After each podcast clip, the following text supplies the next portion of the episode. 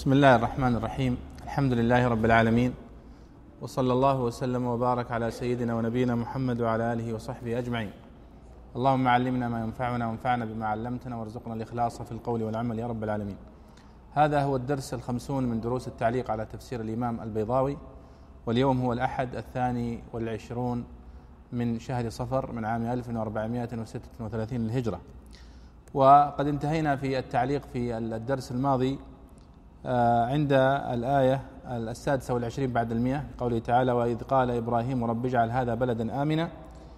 ويعني استكملنا تقريبا التعليق على هذه الآية آه، إلى قوله تعالى وبئس المصير.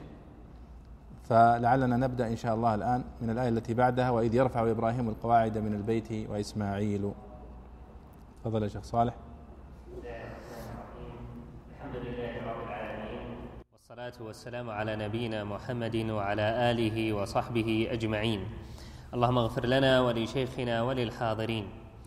قال الإمام البيضاوي رحمه الله في قول الله تعالى وإذ يرفع إبراهيم القواعد من البيت حكاية حال ماضية والقواعد جمع قاعدة وهي الأساس صفة غالبة من القعود بمعنى الثبات ولعله مجاز من المقابل للقيام ومنه قعدك الله.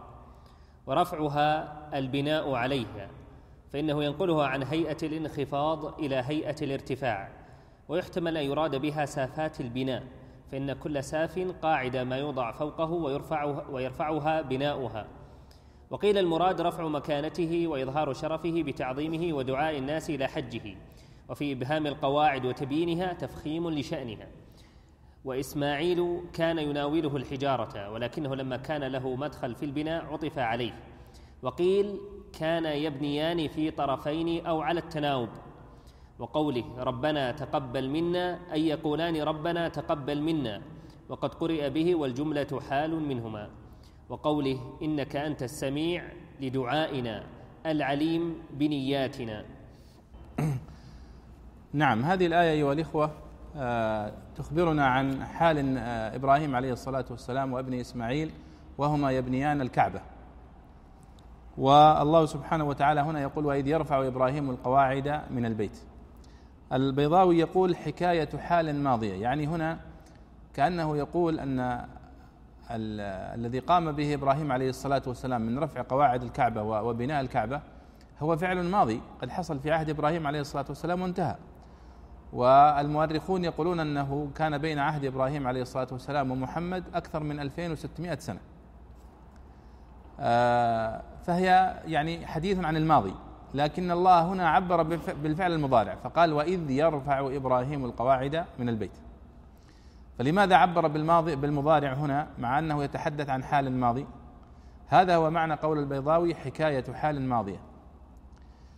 ثم طبعا فسر ذلك بعد ذلك. وقال والقواعد جمع قاعدة وهي الأساس يعني يتحدث الآن حديثا لغويا. وطبعا تحدثنا مرارا أن المفسر وهو يفسر القرآن الكريم يتحدث حديثا لغويا مرة مرة حديثا نحويا ومرة حديثا أصوليا ومرة حديثا حديثيا. فيذكر التواريخ ويذكر أسباب النزول ويذكر بعض الروايات والآثار.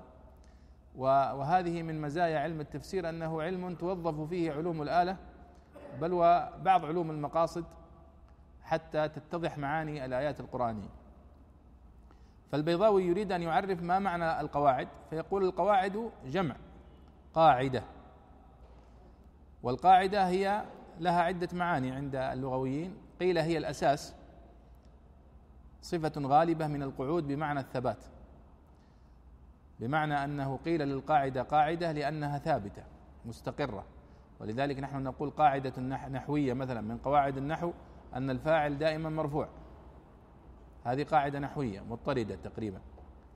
لأنها ثابتة ومستقرة. وقال البيضاوي ولعله مجاز من المقابل للقيام.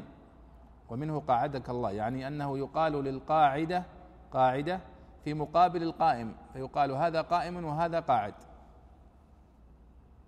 فشبهت القاعدة قاعدة البيت بالرجل القاعد مجازا. هذا معنى كلام البيضاوي. قال ورفعها البناء عليها. يعني رفع القواعد ما المقصود برفع إبراهيم للقواعد وإسماعيل؟ أنه كانت هناك قواعد لهذا البيت من قبل إبراهيم عليه الصلاة والسلام. لكنها اندثرت مع التاريخ ومع عوامل التعرية ومع هجران الناس لها وهجران الصلاة لها. فاختفت معالمها. حتى هدى الله سبحانه وتعالى إبراهيم عليه الصلاة والسلام إلى قواعد الكعبة. فرفع هو وإسماعيل هذه القواعد. معنى أنه بنى على هذه القواعد جدرانا ورفعها فأصبحت بهيئتها التي عرفت في ما بعد ذلك. هذا معنى قول البيضاوي رفعها البناء عليها فإنه ينقلها عن هيئة الانخفاض إلى هيئة الارتفاع. يعني يريد أن يقول إن بنوا جدار بنوا هذه الجدران للكعبه ويحتمل أن يراد بها هذا كلام البيضاوي ويحتمل أن يراد بالقواعد يعني سافات البناء. فإن كل ساف قاعدة ما يوضع فوقه ويرفعها بناؤها. لاحظوا هنا تعبير البيضاوي. يعني البيضاوي يريد أن يقرر بالمعنى صح؟ فيقول سافات البناء. هي وش معنى سافات؟ هي بالنسبة لنا كلمة غامضة صح؟ وهو يرى أنه يفسر بهذه الكلمة الغامضة. وهذا تجدونه في كتب المعاجم أحيانا. يعني كتب التفسير وكتب المعاجم الهدف منها البيان والتوضيح وتقريب المعلومة. فيأتي بعض المفسرين أو بعض اللغويين فيفسر اللفظة بلفظة أغرب منها. هي بالنسبة له ربما أو بالنسبة لعصره تعتبر لفظة معروفة. لكن بالنسبة لنا اليوم أصبحت غريبة فأصبحنا نشرح كلام المفسر الآن. قال سافات البناء. وسافات البناء هي جدران البناء أو حيطان البناء. الحيطان أو الجدران. ولذلك وجدت كلمة للكسائي رحمه الله علي بن حمزة الكسائي. قيل وإذ يرفع إبراهيم القواعد قال الجدر. الجدر أو الجدران أو الحيطان. وهذه تلاحظونها في كتب التفسير وهذه يعني تستحق أنها تدرس. يعني هذه الظاهرة وهي ظاهرة تعبير المفسرين في بيان الآيات بعبارات أصبحت من الغريب مع أنه كان يقصد بها آه يعني التوضيح والإبهام. وهناك قصة طريفة يذكرونها عن علي بن أبي طالب رضي الله عنه. أذكر أنني قرأتها في كتاب البلغة في أصول اللغة للفيروز أبادي وهي موجودة عند غيره أيضا أنها تروى أنه قيل سئل الفيروز أبادي في مجلسه فقيل له ما معنى قول علي بن أبي طالب آه، ألصق روانفك بالجبوب وخذ المزبر بشناترك واجعل حندورتيك إلى قيهلي حتى لا أنغي نغية إلا وعيتها في حماطة جلجلانك. طبعا كلها كلمات غريبة. فيعني هو معناها يقول أنه قال لكاتبه يعني معنى الكلام أن علي بن أبي طالب قال لكاتبه ألصق روانفك بالجبوب يعني اجلس جلسة معتدلة. وخذ المزبر بشناترك يعني خذ القلم بأصابعك. واجعل حندورتيك إلى قيهلي يعني اجعل عينيك مركزة على آه، فمي وأنا أنطق. حتى لا أنغي نغية يعني حتى لا ألفظ لفظة إلا وعيتها في حماطة جلجلانك يعني إلا وعيتها في قلبك وكتبتها. فقالوا للفيروز أبادي ما معنى كلام علي بن أبي طالب هذا؟ فجاء ففسرها بتفسير أغرب من كلام علي بن أبي طالب. وخذ المزبر بشنا بأباخسك واجعل آه، المهم نسيت شرح الفيروز أبادي لكن الفكرة أنك الأصل أنك عندما تشرح كلاما غريبا أن تقربه بمعنى يعني آه، سهل وقريب. فإذا جئت إلى اللفظ الغريب ففسرته بلفظ غريب آه، انتفى المقصود من التفسير والشرح. فهذا يعني تعليق على قول البيضاوي ويحتمل أن يراد بها سافات البناء. سافات هنا المقصود بها الجدر والحيطان. طيب. وقيل المراد لاحظوا هنا طبعا هنا سؤال من أحد الإخوة آه، قال هنا آه، هل لفظ يحتمل في تفسير البيضاوي يعني راجح أم مرجوح؟ آه، الحقيقة البيضاوي عندما يقول ويحتمل هذا لا يعتبر من الألفاظ التي تدل على الاختيار عنده. يعني ليس المقصود هنا أنه يرجح هذا المعنى دون ذاك أو لا لكنه يدل على أنه يرى أن هذا المعنى من المعاني المروية في كتب التفسير وكتب اللغة في البيان وفي نفس الوقت يمكن أن يكون هذا معنى من معاني هذه اللفظة. لكنه لا يعتبره راجحا أو مرجوحا. لكن إذا قال وقيل وقيل وجعله ثانيا أو ثالثا فهذا هو الذي يعني يمكن أن يقال أنه قول ثان أو ثالث مرجوح عند الإمام البيضاوي. فهذا لعله جواب. وأيضا هنا سؤال ملحق به وليس له علاقة ما حكم تنكيس القراءة في الصلاة؟ يعني التنكيس المقصود به آه، قلب ترتيب الآيات في القراءة بمعنى أن تقرأ من الآخر إلى الأول. فاذا كنت تنكس آيات السورة الواحدة فهذا محرم بالإجماع. يعني تقرأ مثلا سورة الناس من آخرها إلى أولها وترجع يعني للخلف هذا لا شك أنه محرم ومنهي عنه. لكن التنكيس لعل الأخ يقصد تنكيس أنك تقرأ آية مثلا تقرأ في الركعة الأولى سورة الناس وفي الركعة الثانية سورة الفلق مثلا. هذا لا شيء فيه. هذا لا شيء فيه ويستدلون له بما فعله النبي صلى الله عليه وسلم عندما قرأ البقرة ثم قرأ النساء ثم قرأ آل عمران في ركعة واحدة. طيب. البيضاوي يقول وقيل المراد رفع مكانته وإظهار شرفه بتعظيمه ودعاء الناس إلى حجه. يعني هذا هو معنى أيضا محتمل من معاني رفع البيت الحرام. وإذ يرفع إبراهيم القواعد من البيت المعنى الراجح والصحيح الذي ذكره البيضاوي هو رفع أساساته يعني رفع البناء وبناء الكعبة حتى اكتملت جدرانها وأركانها. لكن يحتمل أيضا أنه من معاني رفع الذي رفع به إبراهيم البيت الحرام والمسجد الحرام هو رفعه إظهار بمعنى رفع مكانته وإظهار شرفه بتعظيمه ودعاء الناس إلى حجه. ولا شك أن هذا تعظيم لكنه تعظيم معنوي يأتي تبعا للتعظيم الذي ذكره أو الرفع الذي آه، ذكره المفسرون اولا. طيب قال البيضاوي وفي إبهام القواعد وتبيينها تفخيم لشأنها. يعني ماذا؟ الله سبحانه وتعالى يقول وإذ يرفع إبراهيم القواعد. كلمة القواعد هنا لو وقفت عليها سوف يذهب ذهنك في يعني ما المقصود بهذه القواعد؟ هذا فيه شيء من الإبهام أليس كذلك؟ قواعد ماذا؟ فيأتي قوله من البيت. هذا يسمونه بيان. فلو لو أردنا أن نعرب من هنا لقلنا من هنا بيانية. القواعد من البيت. والبيت هنا لاحظوا البيت هنا هو اسم يعني المقصود به البيت الحرام الكعبة نفسها. فأصبحت الألف واللام هنا للعهد. المعروف أنه إذا أطلق البيت لأنه ذكر في الآية التي قبلها في قوله سبحانه وتعالى وإذ جعلنا البيت مثابة للناس وأمنا صح؟ فجاءت هذه التي بعدها واذ وإذ يرفع إبراهيم القواعد من البيت.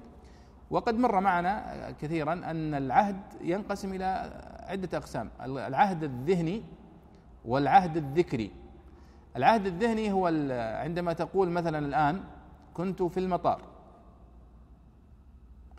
فيتبادر للذهن مباشرة في الذهن أنه لا يوجد في الرياض إلا مطار واحد أليس كذلك؟ مطار الملك خالد مثلا. فهذا يعتبر عهد ذهني. لم يسبق أن ذكر أحد في المجلس المطار لكن أنت مباشرة كنت في المطار. لكن لو كان جرى حديث مثلا في أول الحديث وقلنا كنا مثلا في مسجد الهداب ثم بعد قليل قلت عندما كنت في المسجد حصل كذا وكذا. فنقول المسجد إذا هذا الألف واللام للعهد. العهد الذكري الذي قبل قليل كنا نتحدث عنه وهو مسجد الهداب فهذا هو آه، يعني أنواع العهد. هنا المقصود به العهد الذكري لأنه تقدم ذكر البيت في الآية التي قبله. وإسماعيل وإذ يرفع إبراهيم إبراهيم هنا فاعل القواعد من البيت مفعول به. وإسماعيل فاعل معطوف على إبراهيم. يعني إبراهيم وإسماعيل يرفعان القواعد من البيت. لكن الله قال وإذ يرفع إبراهيم القواعد من البيت وإسماعيل. فكأن العبء الأكبر في البناء هو على إبراهيم عليه الصلاة والسلام لأن الأمر توجه له ولأنه هو الأب ولأنه وإسماعيل تابع له في هذا البناء. البيضاوي طبعا ذكر احتمالات أخرى.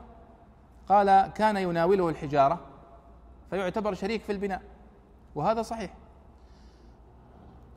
قال ولكنه لما كان له مدخل في البناء عطف عليه. يعني كأنه هو شريك في البناء مع أنه لم يمارس البناء بنفسه وإنما كان يناول والده الحجارة. وقيل كانا يبنيان في طرفين. يعني هذا يبني في جدار وهذا يبني في جدار. أو على التناوب. وهذا كله وارد. هذا كله وارد. لأنه لم لم ترد هناك أحاديث صريحة واضحة أنه لم يضع اللبن إلا إبراهيم وأن إسماعيل كان فقط يناوله. وإنما هي تحتمل هذا وتحتمل هذا. ربنا تقبل منا. وإذ يرفع إبراهيم القواعد من البيت وإسماعيل ربنا تقبل منا. لاحظوا بناء الآية. أي يقولان ربنا تقبل منا. ولذلك قال البيضاوي وقد قرئ به. شوف قال في التفسير أي يقولان ربنا تقبل منا وقد قرئ به. يعني ماذا ماذا يعني البيضاوي؟ يعني أن هناك قراءة من القراءات التي وردت وهي قراءة شاذة الآية وإذ يرفع إبراهيم القواعد من البيت ويقولان ربنا تقبل منا فهذه قراءة من القراءات المروية. والجملة حال منهما. يعني قول سبحانه وتعالى ربنا تقبل منا هذه جملة دعائية. هي في محل إعراب حال آه، لإبراهيم عليه الصلاة والسلام وإسماعيل. يعني حالهما أنهما يقولان كذا وكذا وهما أثناء البناء. إنك أنت السميع العليم السميع لدعائنا العليم بنياتنا. طبعا هذا هذه الآية والإخوة عندما ترجعون إلى كتب التفسير الموسعة البيضاوي هنا يختصر كلام الزمخشري واختصر خاصة الزمخشري فيما يتعلق بتوجيهه للتقديم والتأخير وإذ يرفع إبراهيم القواعد من البيت وإسماعيل واختصر التعريفات اللغوية أيضا من الزمخشري ومن ومن كتاب الراغب الأصفهاني التفسير. لكن في بعض كتب التفسير المطولة مثل الرازي على سبيل المثال وهو من مصادر البيضاوي ومثل القرطبي أطالوا في الحديث عن أصل بناء البيت الكعبة بالذات ومن هو أول من بنى الكعبة. وهذه مسألة ترد كثيرا عند هذه الآية لأن الآية يقول الله وإذ يرفع إبراهيم القواعد من البيت. هل إبراهيم عليه الصلاة والسلام هو أول من بنى الكعبة؟ الآية تشير إلى أنه رفع قواعدا كانت معروفة وموجودة من قبل.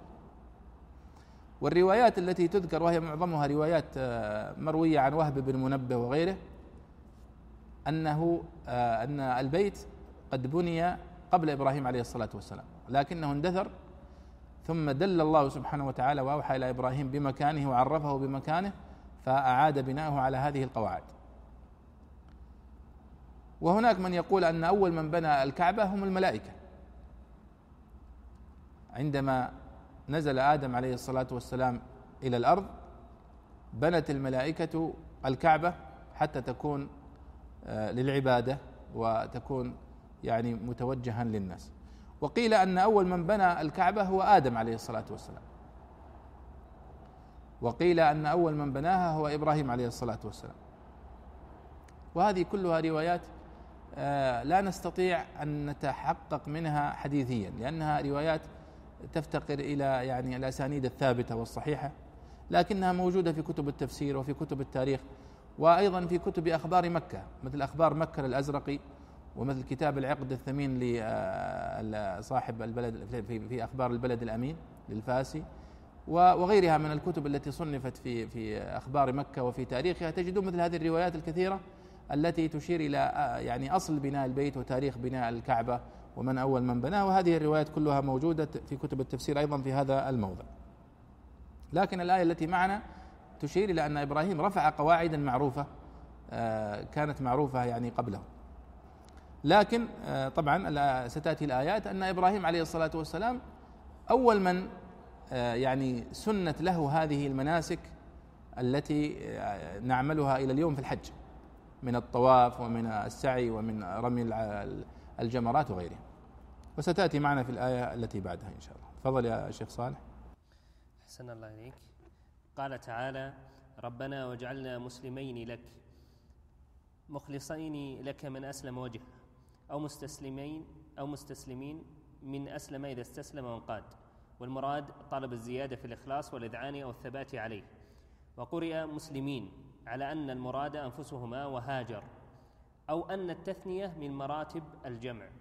وقوله ومن ذريتنا أمة مسلمة لك أي واجعل بعض ذريتنا وإنما خص الذرية بالدعاء لأنهم أحق بالشفقة ولأنهم إذا صلحوا صلح بهم الأتباع.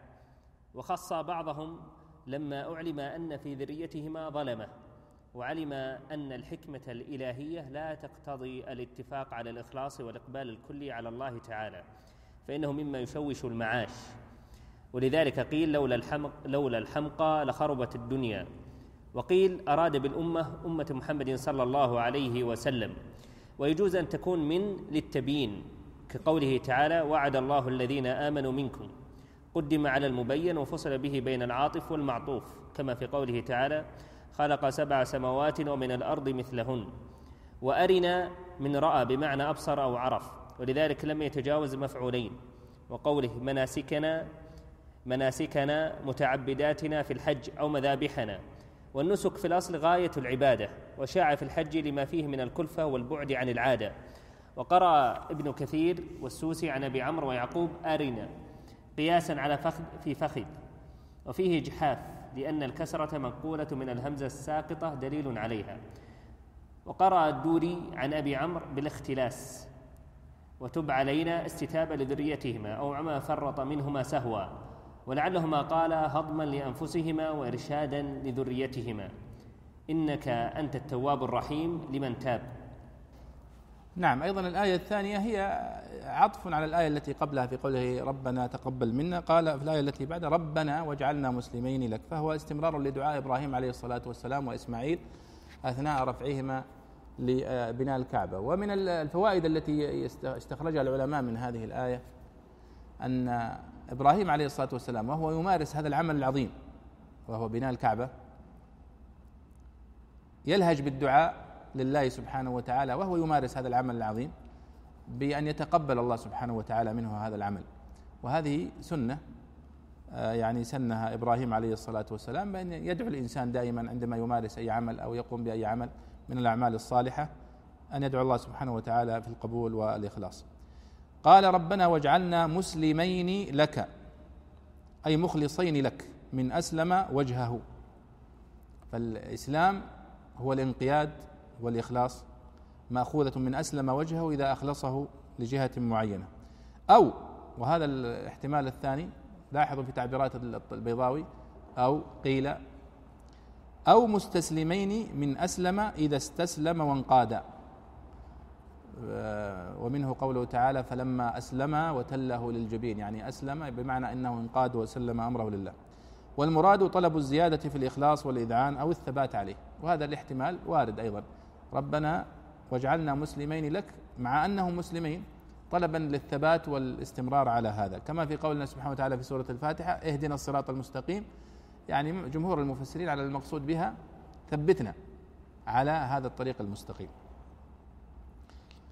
وقرئ مسلمين. ربنا واجعلنا مسلمين. مع أنهما اثنان فقط. قال البيضاوي وقرئ مسلمين على أن المراد أنفسهما وهاجر. يعني والدة إسماعيل عليه الصلاة والسلام. يعني كأنهم جمع. ولاحظوا يعني هذا الأسلوب البيضاوي يكاد يكون مضطرد في, في الآيات أنه إذا ذكر قراءة وجهها.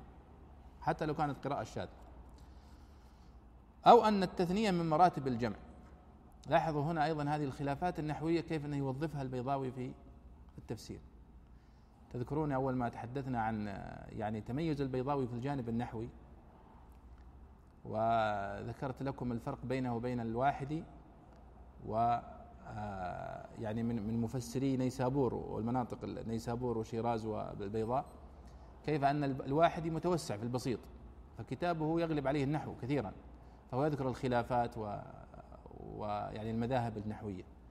البيضاوي سميناه تفسير يعني النحو المنطقي تقريبا وهو نحو يعني آه، مختصر لخص فيه كلام البيضاوي كلام الكشاف للزمخشري والزمخشري في كتابه الكشاف نحوي نحوي يعني متمكن وله كتاب في في في النحو اسمه المفصل يعتبر من من كتب النحو المميزة. وعليه الشرح لابن يعيش يعتبر من من مراجع مصادر النحو الكبيرة. هنا يقول أو أن التثنية من مراتب الجمع. يعني هل الآن الجمع وهذه مسألة قديمة يعني هل الجمع أقل الجمع هل هو اثنين ولا ثلاثة؟ هذه المسألة. فمن يرى أن أقل مراتب الجمع اثنين يقول خلاص في قوله سبحانه وجعلنا مسلمين أصلا اثنين جمع. فإبراهيم وإسماعيل يعتبرون جمع. فهذا توجيه للقراءة الشاذة هذه وجعلنا مسلمين أن أقل الجمع اثنان فالمقصود إبراهيم وإسماعيل. أو أن المقصود أقل الجمع ثلاثة فندخل معهم هاجر آه، عليها السلام. طيب قال ومن ذريتنا أمة مسلمة لك. يعني ربنا واجعلنا مسلمين لك ومن ذريتنا أمة مسلمة لك. يعني واجعل من ذريتنا أمة مسلمة لك. أي واجعل بعض ذريتنا كأن من هنا للتبعيض. وإنما خص الذرية بالدعاء لأنهم أحق بالشفقة ولأنهم إذا صلحوا صلح بهم الأتباع. وخص بعضهم لما أعلم أن في ذريتهما ظلمة كما في الآية التي قبلها قال لا ينال عهدي الظالمين. وعلم أن الحكمة الإلهية لا تقتضي الاتفاق على الإخلاص والإقبال الكلي إلى آخر ما قال البيضاوي. وتعلمون أن إبراهيم عليه الصلاة والسلام عندما أسكن هاجر وإسماعيل في مكة ما كان في أحد. ثم لما جاء قبيلة جرهم وحلت في مكة لما رأت الماء ماء زمزم أصبح يعني وتزوج منهم إسماعيل عليه الصلاة والسلام بعد ذلك. فأصبح هناك سكان يعني غير إبراهيم وغير غير إسماعيل وغير والدته. فيحتمل أيضا أن يدخلوا في في في هذه الدعوة التي دعا بها إبراهيم وإسماعيل عليهما الصلاة والسلام ومن ذريتنا أمة مسلمة لك. آه البيضاوي هنا قال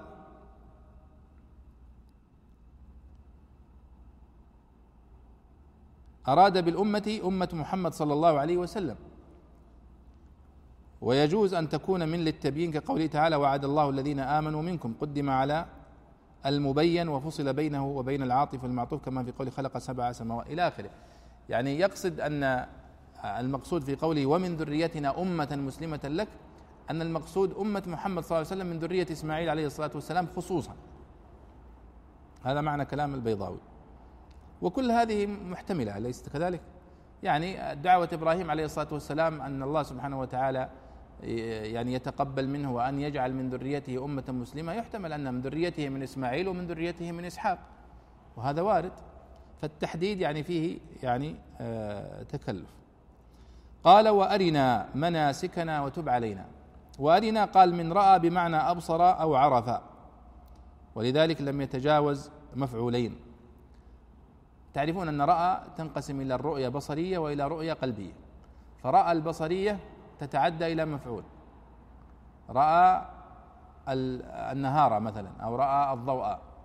فإذا كانت قلبية تتعدى إلى مفعولين وأحيانا إلى ثلاثة.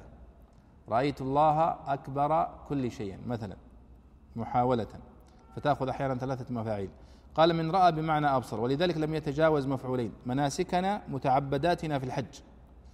أو مذابحنا. المناسك هنا في الآية البيضاوي هنا ذكر يعني لاحظوا البيضاوي يلخص كلام المفسرين الذين ينقل عنهم. لما ترجع إلى كتب التفسير الموسعة تقول المناسك تجد فيها أقوال. قيل المناسك كل العبادات. وقيل العبادات الخاصة بمكة خصوصا من الحج والطواف والرمي وإلى آخره. وقيل المناسك خصوصا الذبح. ذبح الهدي وما يتعلق به. ولذلك قال البيضاوي قال في تفسير مناسكنا قال متعبداتنا في الحج. شفت؟ يعني الأشياء الخاصة في في مكة. أو مذابحنا بمعنى أن يدخل فيها ذبح الأضحية ولو لم تكن في مكة. أو ذبح الذبح مطلقا لله سبحانه وتعالى. ثم قال والنسك في الأصل غاية العبادة. وهذا كلام الأصفهاني. والنسك في الأصل غاية العبادة. وشاع في الحج لما فيه من الكلفة والبعد عن العادة. يعني يقول أن النسك في الأصل اللغة هو غاية العبادة. فيقال هذا رجل ناسك يعني عابد متعبد مطلقا يعني بغض النظر هو يذبح ولا ما يذبح. لكنه خصت المناسك بالحج لما فيها من الكلفة والمشقة. وتجد في بعض كتب اللغة أن أصل النسك النسك في اللغة هو الغسل. أنه أصله الغسل. ثم استعمل في الذبح. فكأنه والله أعلم أنه عندما يذبح المؤمن ذبيحة وتسمى نسيكة فيجري الدم صح؟ فكأن هذا الدم يغسل ذنوبه. فهذا يعني علاقة أن النسك في الأصل هو الغسل ثم أطلق على الذبح لله سبحانه وتعالى مطلقا. طيب. قال البيضاوي وقرأ ابن كثير لاحظوا الآن بعد ما ذكر توجيه القراءات في بعضها في أولها وذكر المعنى اللغوي ذكر القراءات في قوله وأرنا مناسكنا في وأرنا مناسكنا. قال وقرأ ابن كثير والسوسي عن أبي عمرو ويعقوب أرنا بإسكان الراء. وأرنا مناسكنا وأرنا مناسكنا. قياسا على فخذ وفخذ يعني بإسكان الوسط أو تحريكه. أرنا أرنا. فخذ فخذ. قال البيضاوي هنا وفيه إجحاف لأن الكسرة منقولة من الهمزة الساقطة دليل عليها في قوله أرنا أرنا مناسكنا يقول الكسرة في أرنا هي منقولة من الهمزة. لأن أصل الكلمة أرئنا أرئنا. فحذفت الهمزة هذه ووضعت الكسرة على الراء آرنا لإشارة إلى الكسرة التي حذفت من الهمزة. طبعا تعبير البيضاوي هنا يعني منتقد ويعني مر علينا يعني ربما عبارات أخرى وهي تتعلق بالقراءات الثابتة. طبعا نقول لك قراءة ابن كثير وقراءة السوسي عن أبي عمرو وهي من القراءات السبع. وهذه القراءات ينبغي يعني أن نتأدب معها غاية الأدب يعني ما نتحدث عن ردها أو تضعيفها من الناحية النحوية أو الناحية اللغوية مطلقا. باعتبار أن قلنا أنه إذا ثبتت القراءة فهي حجة على النحويين ينبغي أن تكون هي القاعدة. أو على الأقل أن لا يقال يعني بتضعيفها وتقبيحها كما يحدث من بعض النحويين قال وهي لغة قبيحة أو لغة رديئة. كيف تكون لغة رديئة وهي قد قرئ بها؟ ولو في قراءة شاذة. هذه ينبغي أن تكون يعني معلومة. وهذه طبعا عند المتخصصين في الدراسات القرآنية كتب فيها دراسات كثيرة وتحدثنا عنها. آه، وإن كان هذا يعني موجود عند كثير عدد من المفسرين مثل الإمام الطبري رحمه الله ربما يعني يبدي رأيه في بعض القراءات بالرد. ويقول والقراءة التي لا أستجيز القراءة بغيرها هي القراءة الضم مثلا أو قراءة الرفع. وتكون القراءة الأخرى قراءة سبعية. طبعا بغض النظر عن اجتهادات العلماء والباحثين في توجيه صنيع الإمام الطبري إلا أنه ينبغي أيضا أن نتربى نحن كباحثين وكدارسين على احترام القراءات. حتى القراءة الشاذة لا ينبغي لنا أن نضاعفها في اللغة ولا نقلل منها. ولذلك كان النحويون الذين صنعوا القواعد وقعدوها أكثر مهارة في التعامل مع مثل هذه اللغات. لذلك لما قيل لأبي عمرو وقيل رويت عن الخليل بن أحمد أنه قيل له يعني ماذا تصنع في هذه القواعد التي تضعها وتعلم أن من القبائل أو من العرب من يتكلم بغيرها؟ قال أجعلها قاعدة وأسمي ما خالفها لغة. بس. فهو يحترم هذه اللغات ولا يضعفها ولا يردها. لكنه حتى يستطيع أن يبني منهجية يستطيع أن يجعلها نموذجا ينقل ينقل اللغة إلى أجيال قادمة بهذه القواعد كما هو اليوم. يعني اليوم نحن مستعربون. ندرس النحو ونحفظ الألفية ويعني نتعلم البلاغة تعلما وليست يعني سليقة. لولا هذه القواعد لا انحرفت ألسنتنا. فهو قد نجح في فكرته.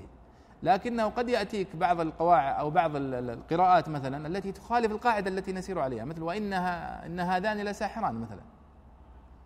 لكن هذه لغة معروفة عن قبائل العرب تكلموا بها نحن لا نردها بالعكس هي موجودة في القرآن حتى.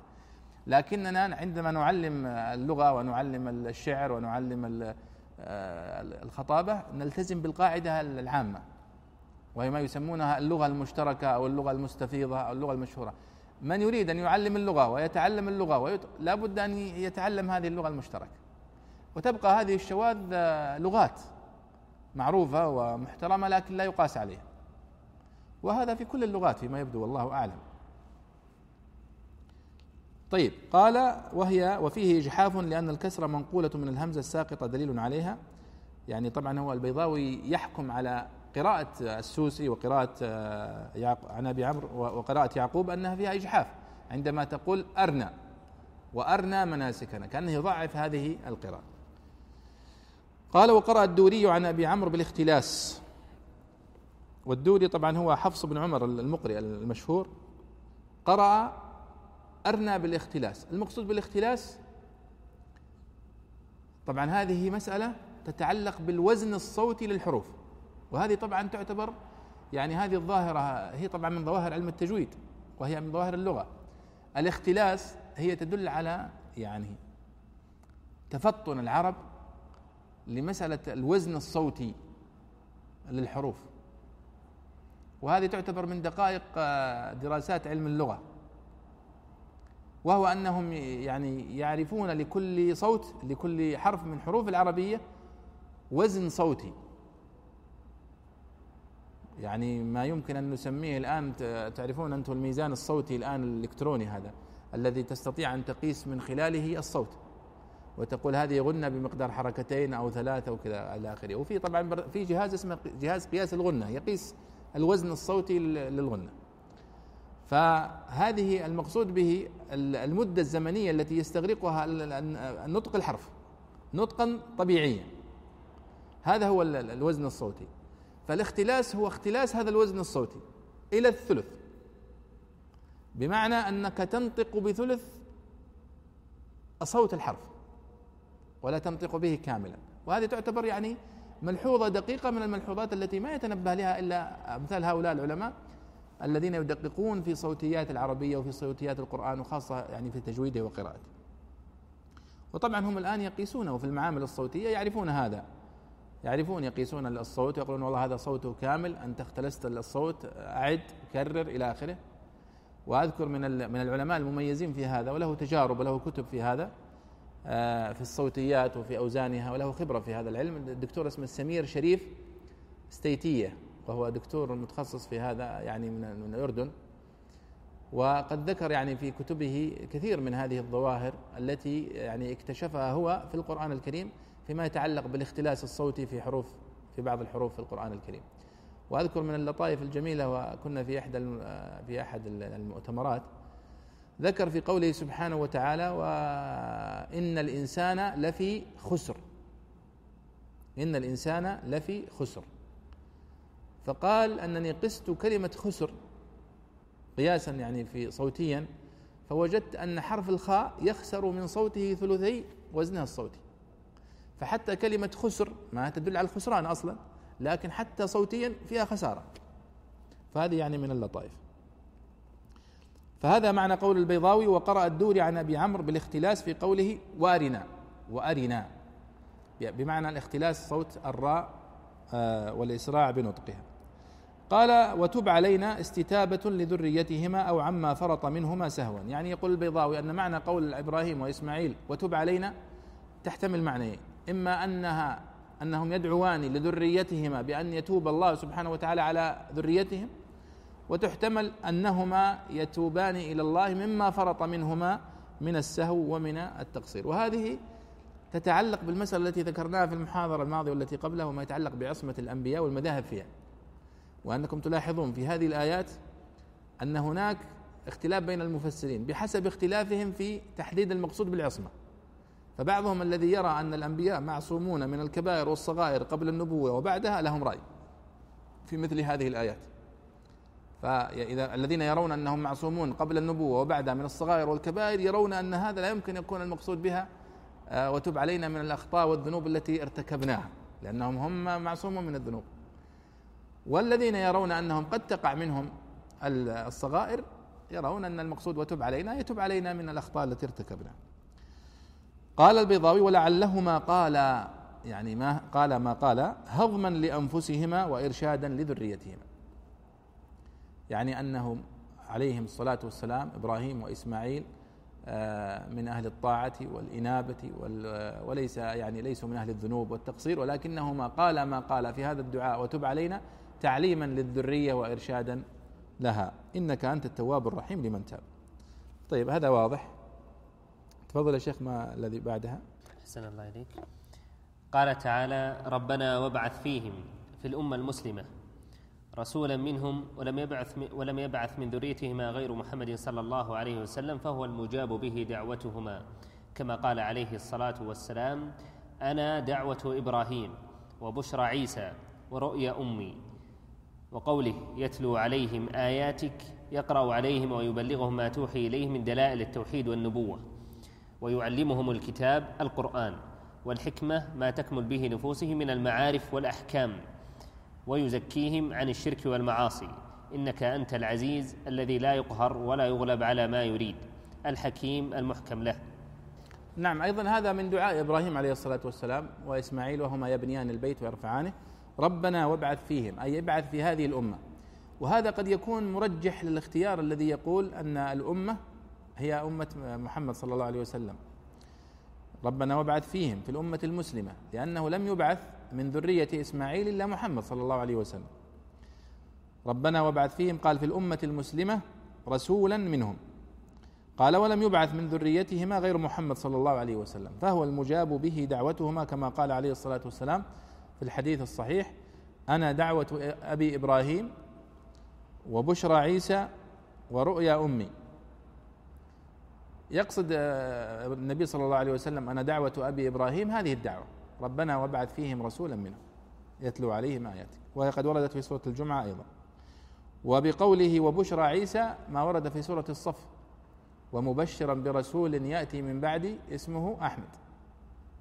فهذا الاسم الذي سماه به عيسى عليه الصلاة والسلام سمى النبي صلى الله عليه وسلم أحمد. ورؤيا أمي أيضا في ما ورد أن النبي صلى الله عليه وسلم أخبر أن أمه يعني رأت آه، عند ولادته رؤيا أنه خرج منها نور أضاءت له قصور الشام. طيب قال البيضاوي آه، في قوله تعالى يتلو عليهم آياتك يقرأ عليهم ويبلغهم ما توحي إليه من دلائل التوحيد والنبوة. أي ابعث فيهم رسولا يفعل كذا وكذا وكذا. يعني يتلو عليهم آياتك يبلغهم الوحي ويبلغهم الآيات التي تنزلها عليه. وطبعا واضح أن المقصود بها تلاوة الوحي الذي نزل على النبي صلى الله عليه وسلم وهو القرآن الكريم. ويعلمهم الكتاب والحكمة. يعلمهم الكتاب أي القرآن الكريم والحكمة. قال البيضاوي ما تكمل به نفوسهم من المعارف والأحكام.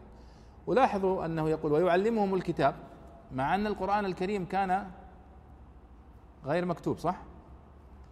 طيب معناه أنه يعني معلوم أنه سيكتب أو أن المقصود به أنه مكتوب في اللوح المحفوظ؟ وهذا كله محتمل. كما في قوله سبحانه وتعالى في أول سورة البقرة ذلك الكتاب لا ريب فيه هدى للمتقين. سمي كتابا مع أنه لم يكتب بعد وإنما هو مقروء الآن لكن هذا إشارة إلى أنه سيكتب. قال والحكمة ما تكمل به نفوسهم من المعارف والأحكام. هذا اختيار البيضاوي وهو يشمل السنة.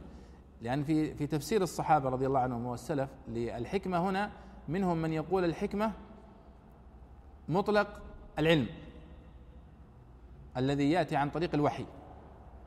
ومنهم من يقول الحكمة هنا لأن القرآن الكريم ذكر ويعلمهم الكتاب والحكمة اذا الحكمة هي السنة. فيكون الكتاب القرآن الكريم والحكمة هي السنة النبوية. ولذلك البيضاوي اختار قولا تدخل فيه هذه الأقوال كلها فقال والحكمة ما تكمل به نفوسهم من المعارف والأحكام. فيدخل فيها السنة ويدخل فيها غيره وهذا أنا لاحظته في اختيارات البيضاوي في خاصة عند الاختلاف أنه يحرص على اختيار القول الذي تدخل فيه الأقوال.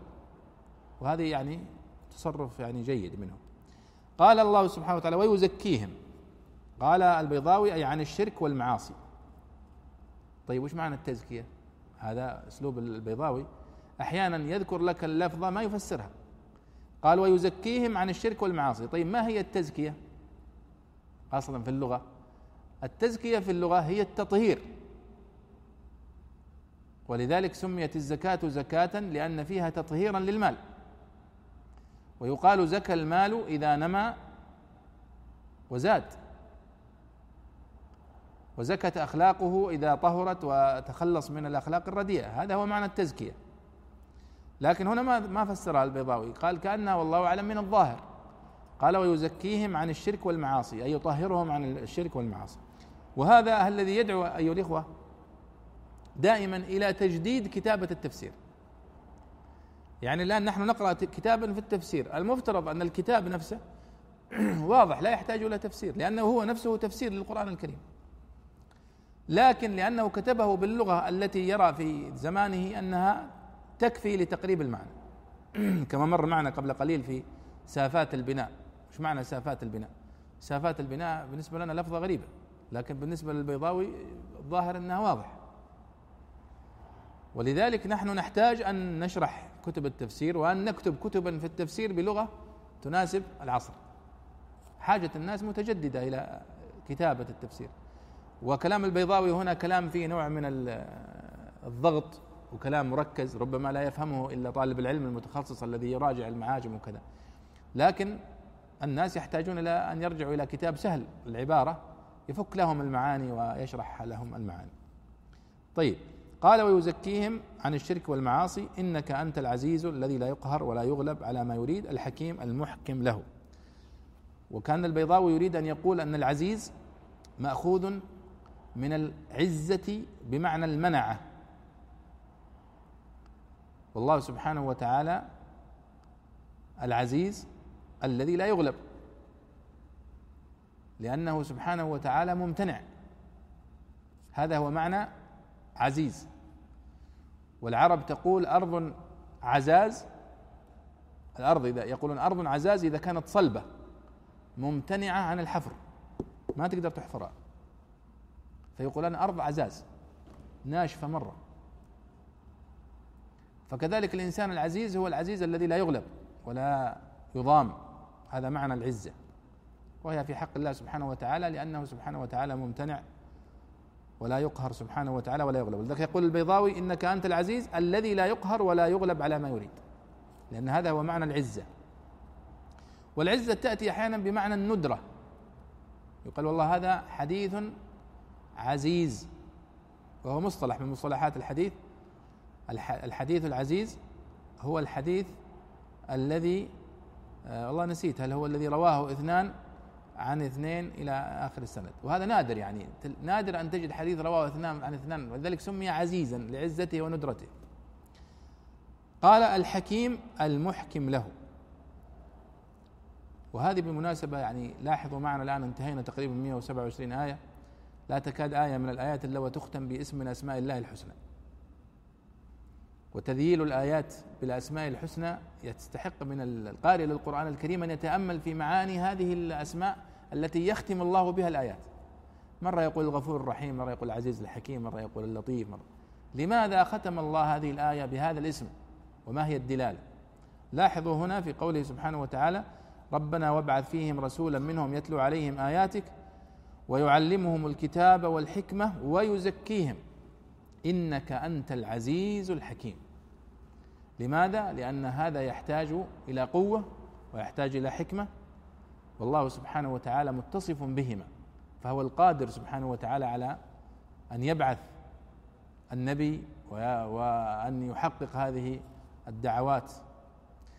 وحتى في سبحان الله في جوانب الدعاء بالذات دعاء الأنبياء عليهم الصلاة والسلام وتذييل الآيات في دعاء الأنبياء ببعض الأسماء الحسنى وهذه يعني تستحق فعلا أن يكتب فيها كتابة خاصة. يعني مثلا ستأتي معنا في سورة في دعاء عيسى عليه الصلاة والسلام في دعاء زكريا في سورة العمران في دعاء آه، عيسى عليه الصلاة والسلام. وختام الآيات بأسماء الله الحسنى في تلك الدعوات. على سبيل المثال يعني تحضرني الآن من المشهورة في قصة في دعاء عيسى عليه الصلاة والسلام قال آه، في آخر سورة المائدة وإذ قال الله يا عيسى ابن مريم أنت قلت للناس اتخذوني وأمي إلهين من دون الله؟ قال سبحانك. إلى أن قال ما قلت لهم إلا ما أمرتني به أن اعبدوا الله ربي وربكم وكنت عليهم شهيدا ما دمت فيهم فلما توفيتني كنت أنت الرقيب عليهم وأنت على كل شيء شهيد إن تعذبهم فإنهم عبادك. وإن تغفر لهم فإنك أنت العزيز الحكيم. فهذه دائما يتوقف عندها المفسرون لماذا لم يقل وإن تغفر لهم فإنك أنت الغفور الرحيم. ولذلك قد يخطئ بعض القراء في الآية. وإن تغفر لهم فإنك أنت الغفور الرحيم. يتبادر للذهن. مع أن الآية فإنك أنت العزيز الحكيم. قال العلماء قال فإنك أنت العزيز الحكيم. إشارة إلى أنك إن تغفر تغفر يا رب عن عزة وحكمة. وليس عن يعني ضعف. طيب. آه، اقرأ الآية اللي بعدها يا شيخ. ومن يرغب عن ملة إبراهيم. أحسن الله إليك. قال تعالى ومن يرغب عن ملة إبراهيم. استبعاد وإنكار لأن يكون أحد يرغب عن ملته الواضحة الغراء أي لا يرغب أحد عن ملته. وقوله إلا من سفه نفسه إلا من استمهنها وأذلها واستخف بها. قال المبرد وثعلب سفه بالكسر متعد وبالضم لازم. ويشهد له ما جاء في الحديث الكبر أن تسفه الحق وتغمص الناس. وقيل أصله سفه نفسه على الرفع فنصب على التمييز نحو غبن, غبن رأيه وألم رأسه. وقول النابغ الذبياني ونأخذ بعده بذناب عيش أجب الظهر ليس له سنام. أو سفه في نفسه فنصب بنزع الخافض. والمستثنى في محل الرفع على المختار بدل من الضمير في يرغب لأنه في معنى النفي. وقوله ولقد اصطفيناه في الدنيا وإنه في الآخرة لمن الصالحين حجة وبيان لذلك. فإنه من كان صفوة فإنه من كان صفوة العباد في الدنيا مشهودا له بالاستقامة والصلاح يوم القيامة كان حقيقة بالاتباع له لا يرغب عنه إلا سفيه أو متسفه. أذل نفسه بالجهل والإعراض عن النظر. نعم. الآن يعني بعد أن ذكر الله سبحانه وتعالى الدعاء الذي دعا به إبراهيم عليه الصلاة والسلام وإسماعيل وهما يرفعان البيت ويبنيانه. طبعا لو ترجعون إلى بعض التفسير القرطبي على سبيل المثال عند هذه الآية يذكر استطرد رحمه الله في قصة بناء البيت بناء الكعبة. ثم استطرد رحمه الله في قصة كيف أن آدم عليه الصلاة أن جبريل عليه الصلاة والسلام بعد أن أتم إبراهيم بناء البيت واستجاب الله سبحانه وتعالى لقوله وأرنا مناسكنا. يعني الآن إبراهيم عليه الصلاة والسلام بعد أن بنى الكعبة سأل الله سبحانه وتعالى أن يعلمه كيف يعبده عند هذا البيت.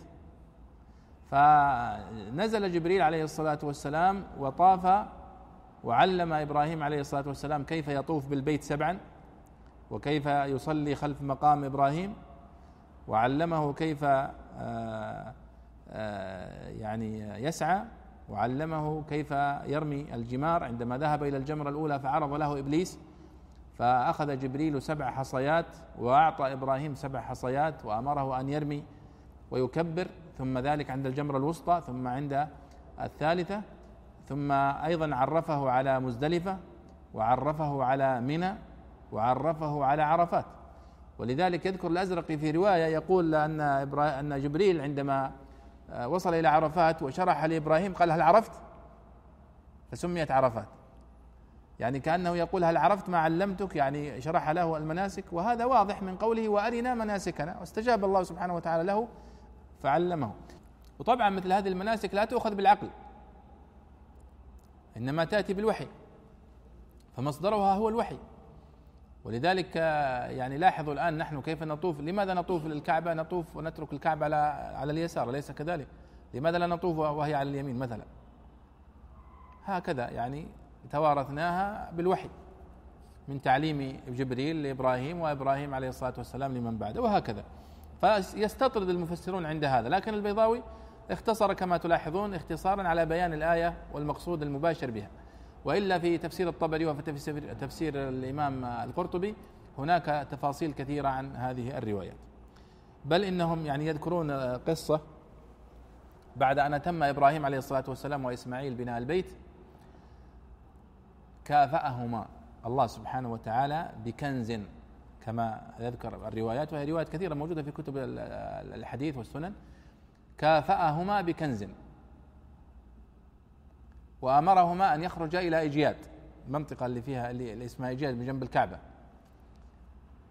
ما هو هذا الكنز؟ قالوا وكانت الخيل وحشية غير مستأنسة للبشر. فلما خرج إبراهيم وإسماعيل إلى إجياد جاء يعني أمر الله سبحانه وتعالى الخيل فجاءت إلى إبراهيم وإسماعيل في هذا الموضع إجياد. وقيل أنها سميت إجياد لهذا. لأنه كان لما جاءت الخيل مسح على أجيادها ويعني استأنسها ومن ذلك الوقت قالوا أصبحت الخيل مستأنسة. وهي الكنز الذي آه، كافأ به الله سبحانه وتعالى إبراهيم وإسماعيل. هذه رواية موجودة في كتب التاريخ أيضا وفي كتب آه، مكة وفي كتب الخيل. في كتب الخيل تجد هذه الرواية كثيرة. في أصل الخيل وكيف يعني انتقلت من وحشية إلى إنسية وكيف أنه بدأ يستخدمها البشر في الحروب وفي الأسفار إلى آخره. طيب. قال البيضاوي هنا ومن يرغب عن ملة إبراهيم استبعاد وإنكار لأن يكون أحد يرغب عن ملته الواضحة الغراء أي لا يرغب أحد عن ملته. طيب ما معنى يرغب؟ ما فسرها البيضاوي صح؟ يعني معنى يرغب أي يعرض إعراض الزاهد في الأمر. فيقال رغب ومن يرغب عن ملة إبراهيم. لاحظوا هنا أيضا هذه فائدة لغوية اللغة العربية عجيبة. يعني فعل يرغب إذا تعدى بعن معناها يعرض عن الشيء. يرغب عن ملة إبراهيم يعني يزهد فيها ويتركها زهدا فيها وعدم مبالاة بها. وإذا قلت من يرغب في كذا بمعنى يقبل عليه ويحبه. فيعني يختلف المعنى تماما أو ينعكس تماما باختلاف حرف حرف المعنى أو حرف الجر الذي يدخل على الفعل.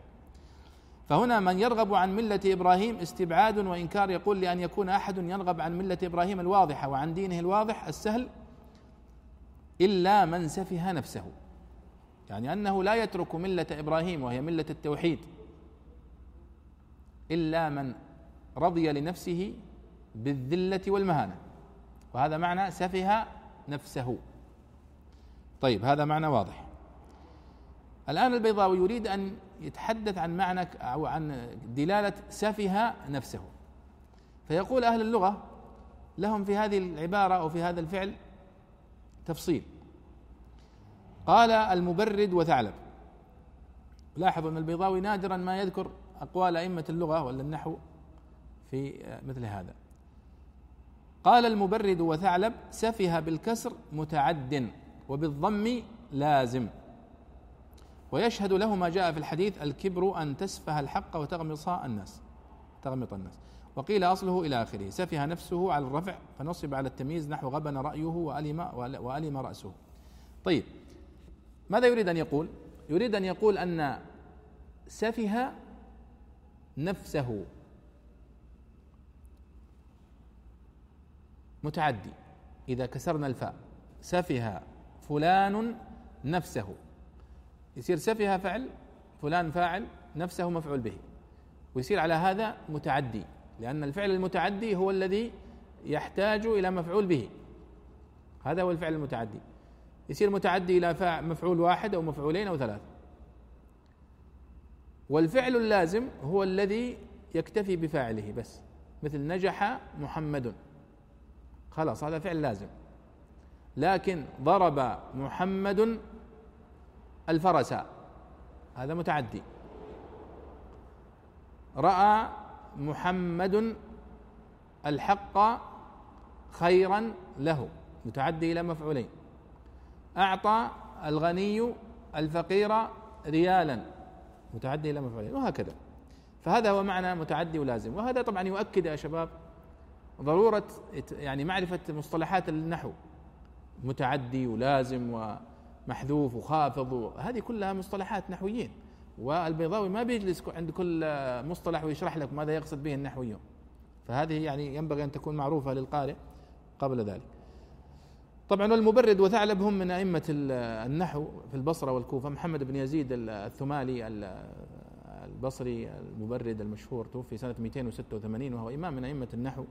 له كتاب مشهور جدا اسمه آه، المقتضب. في النحو يعني يعتبر عمدة من عمد بل هو عمدة النحويين الذين يدرسون نحو البصريين. يدرسون من خلال كتاب المقتضب للمبرد لأنه يعني من أشهر الكتب في ذلك.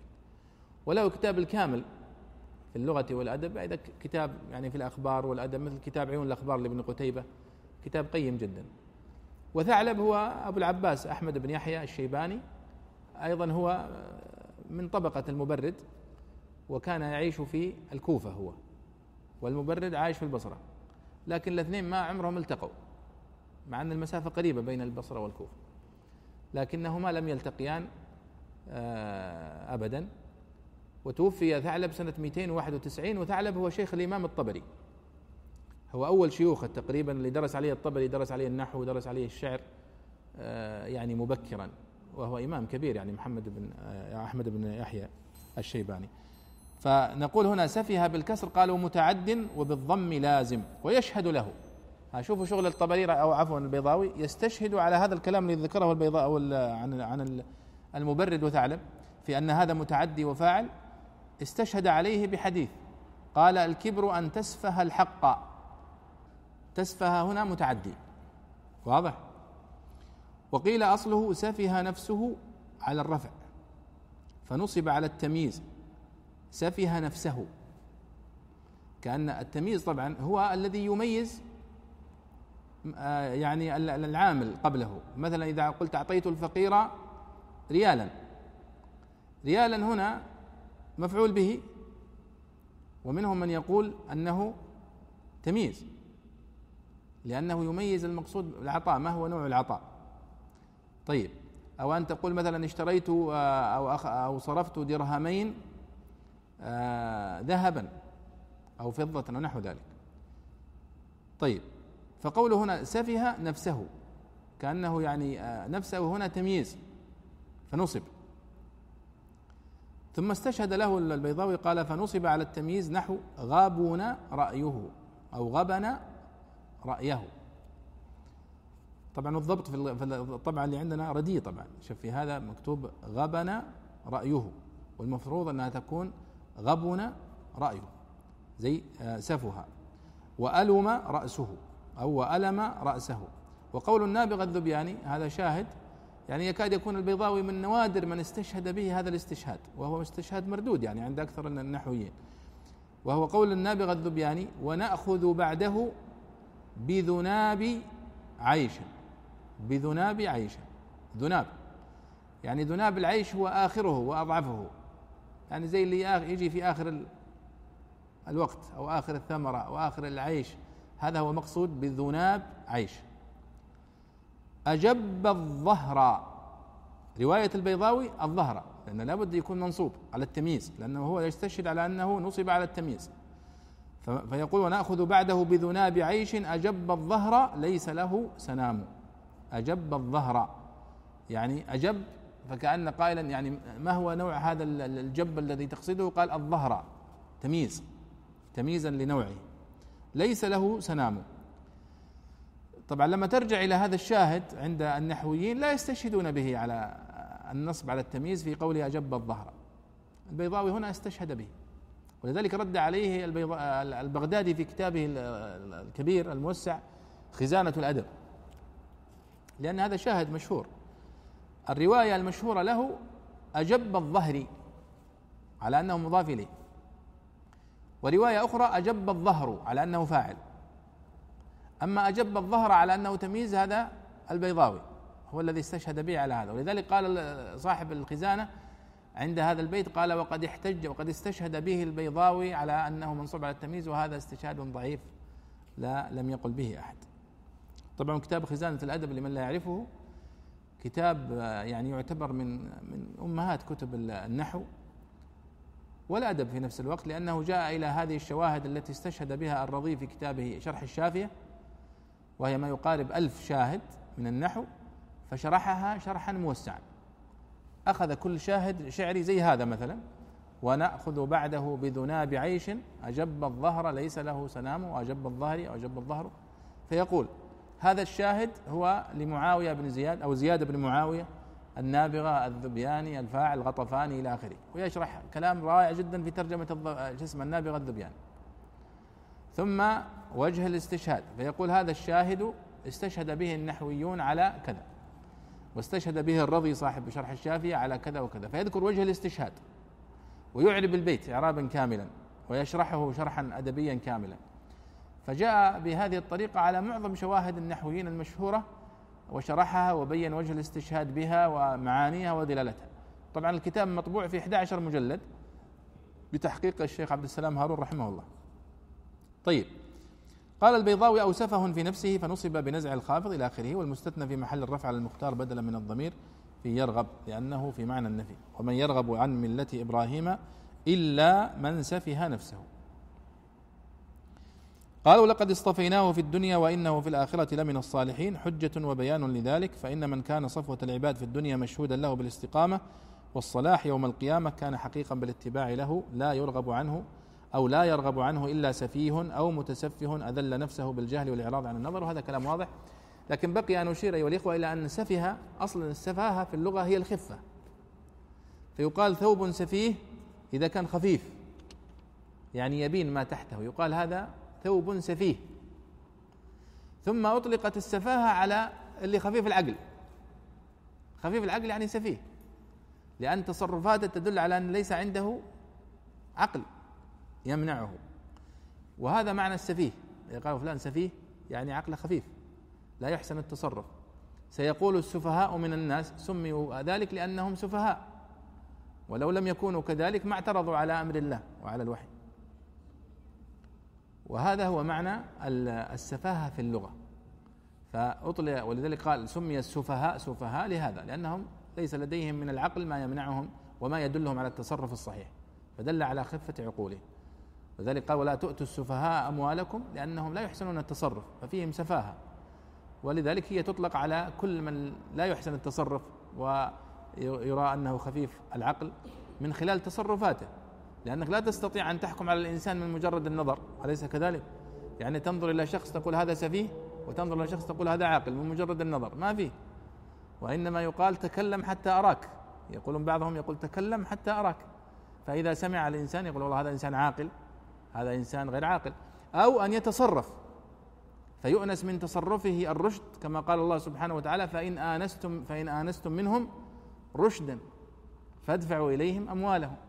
يعني رأيتم من تصرفاتهم في التعامل بالمال رشدا وعقلا وحسن تصرف أدفعوا إليهم أموالهم. طيب إذ قال له ربه أسلم أيها يا شيخ صالح. أحسن الله إليك. قال تعالى إذ قال له ربه أسلم قال أسلمت لرب العالمين. ظرف لاصطفيناه أو تعليل له أو منصوب بإضمار أذكر. كأنه قيل أذكر ذلك الوقت لتعلم أنه المصطفى الصالح المستحق للإمامة والتقدم. وأنه نال ما نال بالمبادرة إلى الإذعان وإخلاص السر حين دعاه ربه وأخطر بباله دلائله المؤدية إلى إلى المعرفة الداعية إلى الإسلام.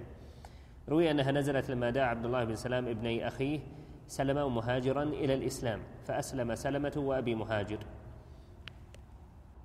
جميل.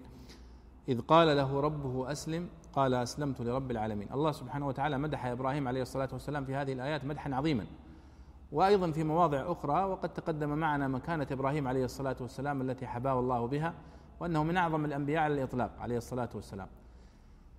فالله سبحانه وتعالى هنا يذكر لنا شيئا من فضائله عليه الصلاة والسلام عندما قال في الآية التي ولقد اصطفيناه في الدنيا اصطفيناه يعني اخترناه لأن الاصطفاء هو الاختيار.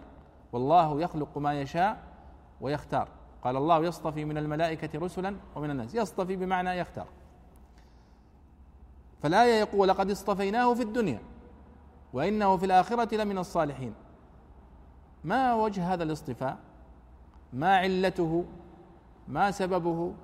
قال إذ قال له ربه أسلم قال أسلمت لرب العالمين فكأن الله يقول أن سبب اصطفائي لإبراهيم عليه الصلاة والسلام أنه مطيع وسريع الانقياد لأمري.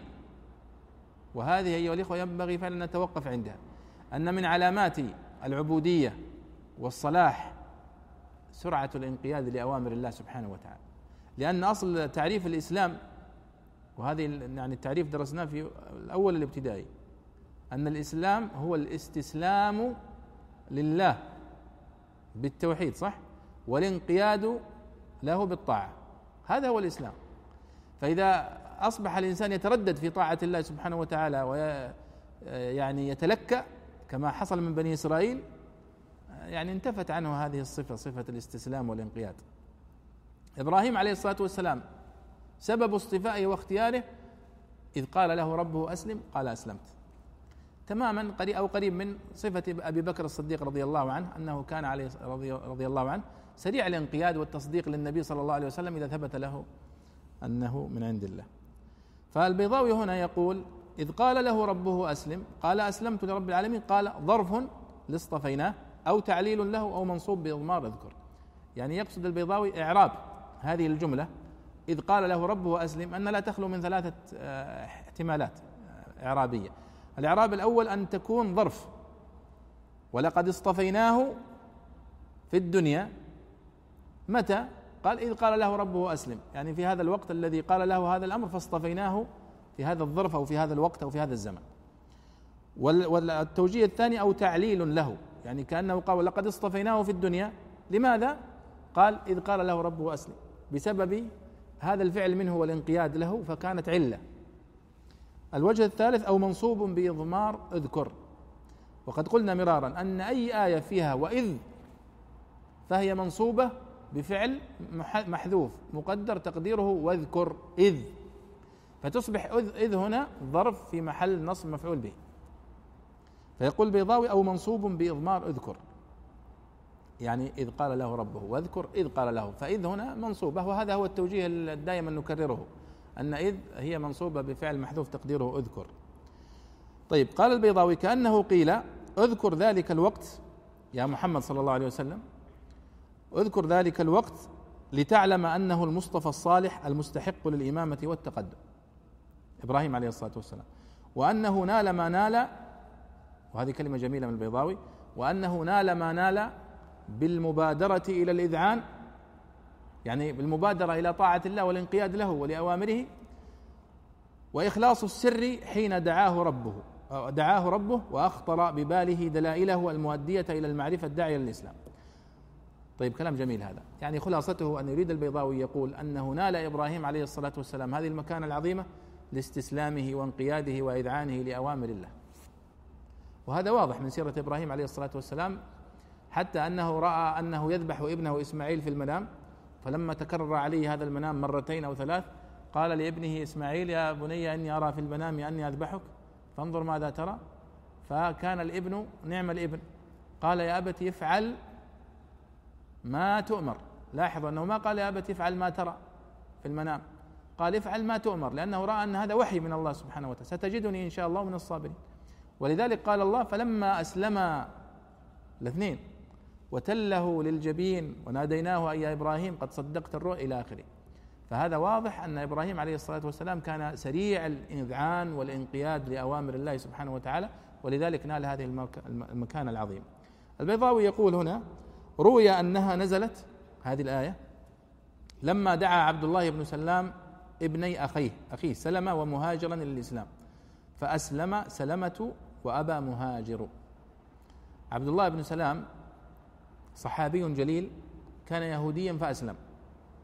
لما سافر النبي صلى الله عليه وسلم وهاجر إلى المدينة واجتمع الناس يعني يشاهدون النبي صلى الله عليه وسلم كان من ضمن ممن يعني اجتمع وجاء لمشاهدة النبي صلى الله عليه وسلم عدد من اليهود من علماء اليهود.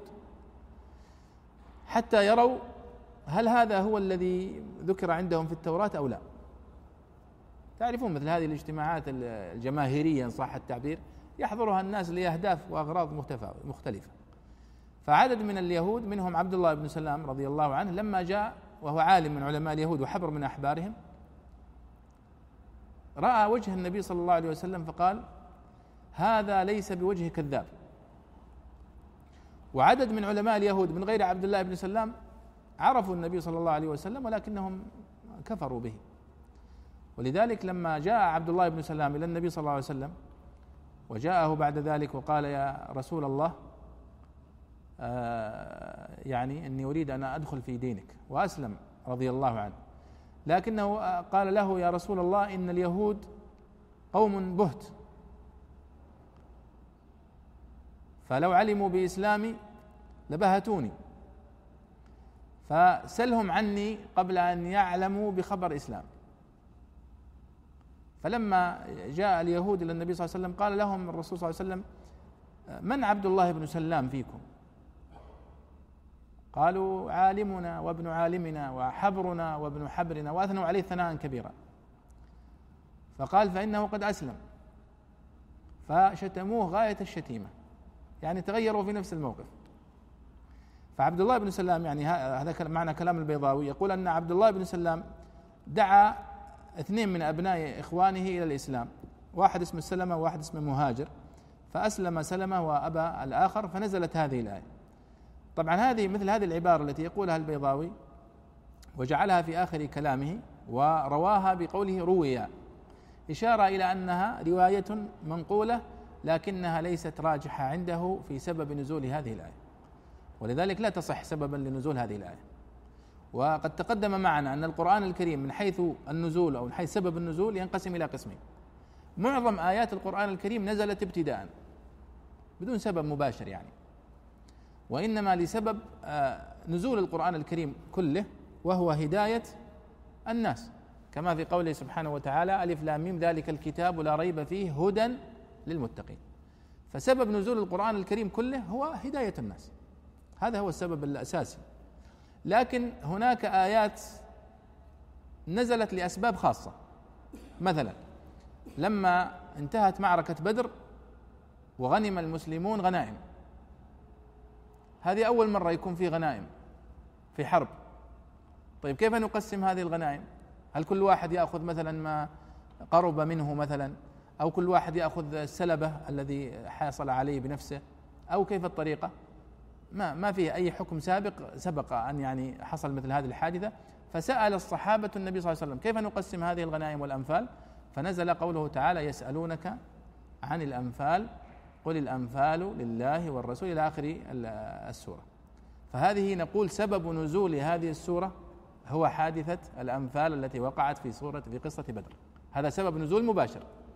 مثلا وقعت حادثة الإفك لعائشة رضي الله عنها في زمن النبي صلى الله عليه وسلم فنزل قوله تعالى إن الذين جاءوا بالإفك عصبة منكم الآيات. هذه سبب نزولها قصة الإفك. لكن عندما تقول مثلا مثل مثل مثل هذا الموضع وتكون الرواية غير ثابتة مثلا يقال أن عبد الله بن سلام دعا ابني أخويه مثلا فالمفسرون قد يرونها من باب أنها مرويات قيلت أو أنها تدخل في ضمن الآية. طيب. آه يبدو أن الوقت يعني آه أدركنا ولا نريد أن ندخل في الآية التي بعدها ووصى بها إبراهيم وبني لأن فيها حديث مطول. نرجعه إن شاء الله للمجلس القادم. نكتفي بهذا. ولعلي أختم بسؤال هنا من أحد الإخوة. هو يسأل ويقول ما حكم من يؤمن بصحة كتاب اليهود والنصارى مع يقينه بصحة دين الإسلام؟ آه، طبعا نحن آه، نؤمن بأن كتاب اليهود والنصارى محرف كما ذكر في القرآن الكريم. فإيماننا بدين الإسلام يقتضي منا الإيمان بتحريف كتب اليهود والنصارى. ولذلك يعني هذا سؤال يعني يرد يعني متناقض في نفسه أنه كيف يؤمن بكتاب اليهود والنصارى مع إيمانه بالقرآن؟ هذا لا يكون. الكتاب اليهود والنصارى الموجود بين أيدينا اليوم هو محرف قطعا. لكن نسبة التحريف وهذه لا يمكن القطع بها. ولا يمكن أن تقطع بأن هذا جزء من التوراة أو الإنجيل إلا ما وافق القرآن الكريم تماما. ما وافق القرآن الكريم تماما. نقول هذا لا شك أنه يعني حق لأنه وافق ما عندنا في القرآن. طيب وهذا وصلى الله وسلم على سيدنا ونبينا محمد وعلى آله وصحبه أجمعين.